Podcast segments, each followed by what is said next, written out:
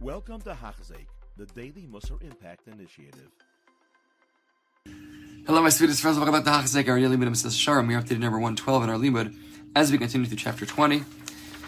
We began chapter 20 last lesson talking about how we need to be very particular in how we cheshbon we calculate in each scenario whether it's the proper thing to do or not do each thing when it comes to Chassidus specifically, Chassidus is a very gray area, as we discussed yesterday. It's not the letter of the law. We don't clearly lay out for, for what it means to be a chassid, to go above and beyond for Hashem. So it can get a little gray to discern exactly what's the proper uh, Maisa and thing to do for Chassidus for Hashem versus not. And we discussed three qualifications yesterday. How the person's heart has to be totally sincere and focus specifically on the benefit of Hashem and Kvod Hashem and remove himself from the equation. Is number one. Number two, they need person needs to be a real zahir, to be very focused on their their actions and scrutinize them very thoroughly to make sure that they're working on the things they need to be working on. And finally, and possibly most importantly, Hashlich al Hashem they have to realize, we have to realize that it's without Hashem's help, we won't be able to be successful. So now we're going to discuss how someone can assess whether a specific Maisa is a good Maisa, a, a, a good, uh, a, a Maisa that the Chassid would do, it's above and beyond for Hashem, or perhaps it could be, um, could be the Yatzatzi Sahara, and how do we figure that out? Zakt the Ramchal. V'hine, mash tzarich lavin who, we have to understand, ein ladin divrei chasidus al mar'ein harishon. Don't judge chasidus based on your first initial reaction to something. You see an opportunity, you say, oh, that would be a special thing for Hashem, let me do it automatically. What are the possible consequences? What are the results? Think longer term. Don't just think short term and narrow minded. Think broader. How will this have a even a ripple effect on other things? It could be many times. Sometimes the the ma'isa that you see in front of you looks very very good. But since its consequences are bad, one will be compelled to discard it, to not do it. And if the person would go forward with it, even after seeing this calculation, it's possible that he would be a sinner, he'd be a chote, not even a chassid, because he's actually bringing more harm than good through his actions. Thinking of, a, of an example, I mean, I keep giving that same example of someone staying up late in the beis medrash. But if you think about, let's say, um, doing someone a favor, let's say, say giving in, a, saying yes um, to go above and beyond to help another another person out. So, in most scenarios, I would think uh, that's a very positive thing. But I'm sure there are scenarios where doing that good thing for the person maybe wouldn't be the best thing. It could be that you're making them dependent on you or in an unhealthy way. Or it could be that maybe you're helping them now, but this is something that they, you know, this would be a help for them more in three months from now. If they get the help now, it wouldn't be so good for them. Whatever it is, you can, you can always think ahead. So the point is, we have to very carefully assess what are the consequences, what are the outgrowths, what are the possible effects of this um, of this ma'isa that may be unintended that I want to avoid.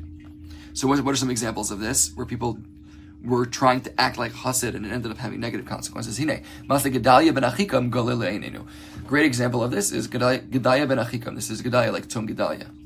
As we'll see, this I mean, a fast one of the reasons why we fast that day is a result of this Maisa. Rov as Chova, I'm sorry, because if you see in Yirmiyah and in Melachim Beis, it talks about this Maisa of Gedalia, and how Gedalia was being done Lekaf Zechos, um, because Gedaliah's, he, he, he, he was very, very careful to be done Lekaf on, on Yishmael and not, and not look at him negatively. Because of his, he was wanted to be a real chassid. So he made sure not to look at Yishmael in a negative way. Oh, shall look lokabel lashon hara, not even to accept lashon hara about Yishmael. Amar ben. He said to Yochanan ben Kareach in Yirmiyah, Shekerat dover el Yishmael. You're speaking lies about Yishmael. It's false. He totally dismissed Yochanan's report about Yishmael. The Yishmael was bad news. Umag garam. So what ended up happening out of this ma'isa? Garam shemes who. Gedaliah ended up being killed. V'nifzer Yisrael v'kava gachalasam hanishara. Not only was he killed, but Klal was scattered, and the remaining embers, flame left from Klal was extinguished at that point in time. And the, the psukim itself there lays out the murders, the, the, the deaths that happen, uh, the, that Yishmael ended up murdering, as if it was Gedaliah himself that killed these people. Like we see in Gemara Nida quotes this pasuk in Yirmiyah as called Pigreha Anashim Asher Hika Biad Gedayahu. All the corpses of the men Yishmael had struck through the hand of Gedayahu. So we see he was wanted to be chassid, he wanted to be done the chassid, not look negatively at, another person. But as a result, it, it, it came out to be uh, extremely detrimental and, and destructive for himself. as well as Klal Yisrael. Another example from Gemara. Because uh. So to the second Beis Hamikdash was destroyed because some people wanted to be more of a Chassid. But Maaseh Devar Kamsa Amru. Like this Maisa, famous Maisa Bar Kamsa, anyone that's learned the Gemaras in Gittin um, that are learned on Tisha or even heard the story related to uh, when when Caesar ended up, you know, the final straw, and Caesar ended up making siege and and destroying the second Beis Hamikdash. Um, at least uh, as part of that that whole story, there was uh, Caesar was involved. What happened there? So there was a there was a famous Maisa that there was a certain yid who was throwing a party, and he had a friend whose name was Kamsa. He had an enemy whose name was Bar Kamsa. So accidentally, he invited Bar Kamsa instead of Kamsa to the party. He wanted to kick him out. He tried to, and Bar Kamsa insisted, pleaded, please, it would be so embarrassing for me to be kicked out of this party. Let me, I'll pay for the party. Like, like please, just like don't kick me out. It's too embarrassing. And the Balabas for whatever reason, still kicked him out. He said, "No, you can't stay at my party." And there were chachamim there, there were there were rabbanim there, and he and they saw what happened, and they didn't say anything. So Rakamsa was very, very, very bothered by this, and he saw that as the rabbanim basically saying, you know, they're okay with this this treatment of such a person. He wanted to get back at them. He wanted to incite um, violence, incite negativity. Uh, to uh, to the Roman rulership at that time against Klal because of what how, how he was treated. So what happened?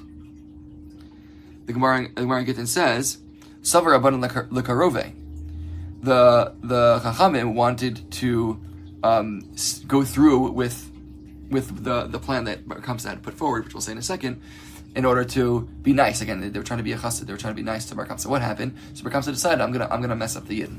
So he said, goes to Caesar. He says, Caesar, the uh, the Yidden are rebelling against me. And Caesar says, What are you talking about? The Yidden are fine. He says, Here's how you'll check. Send them an animal as a as a sacrifice for them to slaughter on on, on the on the altar in the holy temple, and we'll see what they do. If they love you, if like you think, then they'll go bring the animal, no problem. And if not, then you'll see that they don't they don't truly care about you. So what happens? Bar Kamsa takes this animal and he does a little blemish. He gives a little moment the animal, which would postulate from being able to be brought up on the korban, on, on the mizbeach. So even so, even if it was blemish, the chacham at that point was like, you know what? Maybe we should still bring up the korban because it could smell, it could be bad news, bad news for the Jews if we don't, and Caesar finds out. Amr Rabbi ben Avkolas. Ben says, Yom Bali Mumin Kraven Mizmech. We can't do that. Klal will see that we're bringing up an animal that has a blemish, and they'll think, they'll learn from that, that you're allowed to bring animals with a, with a blemish on the Mizbeach. Several Miktale. So they were thinking, you know what? Maybe we should just kill Bar Kamsa and avoid the whole issue. We don't bring up the korban in the Mizbeach. We kill him so he doesn't report back to Caesar about what had happened, that we rejected his korban. Amul Zachariah ben Avkolas, but Zachariah ben Avkolas spoke up again, and he said, no, no, no. Yomru meitil mum b'kadashim miharig. Still, people will see what happens, and they'll say, oh, Bar Kamsa, they hear rumors start spreading, oh, Bar Kamsa's, he, he's the one that, that brought a blemish to this korban, this potential korban, and now he's being killed. Oh, it must be if you if you blemish an animal for korban, then you're chayv misa, which we know is not the din. So again, this is he was being a chassid, um, Zachariah ben Avkolas. He was trying to avoid murdering Bar Kamsa. He was trying to avoid you know, um, trying to help him out, trying to do the, the chassid thing, the kind thing above and beyond, trying to take care of his fellow yid. Meanwhile, while they're debating this, Bar Kamsa, this evil person, went and he spoke badly against Klal Yisrael, telling Caesar that the, the Yidden refused to bring his korban on the Mizbeach, As a result, Caesar came and he destroyed Yerushalayim. This is what Rabbi Yochanan said uh, about this Maisa, an visanusu shal Rabbi leveisomos. Because of the, the chasidus, the humility, the anava of Zachariah ben Avkolas, who defended Bar Kamsa, because of that, the Beis Hamikdash was destroyed, the Heichal, the sanctuary, was burned down, and the Yisrael was sent into Galus among the Umos. So what do we see from these two maisim? Harilacha she'ein lodem b'chasidus amasa ba'asher levad. When you're considering a maisa uh, to do something above and beyond, don't only think short-sighted and narrow-minded of like, okay, what's exactly going to happen in the short term. Ach. Rather, one must look this way and that. By the way, I think it's possible. That's the same lashon that Moshe Rabbeinu um, looked when he when he saw this um, the Mitzri hitting hitting Yid, and then he before he killed him and buried him in the sand. He looked this way and that in order to make sure that no one was watching. Again, what was he doing? He's like, of course I have to kill this Mitzri. He's about it, that to hit my, my fellow Yid. Aye, but what's going to happen? If someone sees, maybe it's going to end up being worse for us because people are going to find out that the Yidden are killing Mitzrayim. Right? Good example. Even even that itself, it's possible that's why he used this word, kavacha. I don't know. Possibly. Look at every angle to see um, that that's possible um, you know, according, I guess, within reason, according to our own intellect. Until he figures out which is the proper way to go at that moment, asiya or aprisha, whether to do this maisa or to withhold and not do this maisa. So we see huge examples, and I'm sure we can each think in our own lives where we maybe even have an idea of going above and beyond, doing something extra nice for ourselves, for Hashem, for a fellow person, whatever it is. It's very important to not be narrow-minded and think short-sightedly and, and just look at oh this will bring a great near-term benefit. Have to think big picture, long term, to make sure that Chas we wouldn't do something like we see the examples of a very holy people where they thought they were being Hasidim, but in the end it brought great destruction. So Halabai, we should be Zocha to properly assess our Maisim to make sure that when we are trying to go above and beyond and be a Chassid, we do it in the proper way and we think long term and make sure that only positivity, um, net net, a net gain, positive gain will come out from from our Maisa, and hopefully, like we discussed, it's and it would specifically a benefit again for whom for Kvod Shemayim, for Hashem Himself. Have a wonderful day. You have been listening to a shiur by Hachzik. If you have been impacted, please share with others. For the daily shiur, please visit Hachzik.com or call 516 600 8080.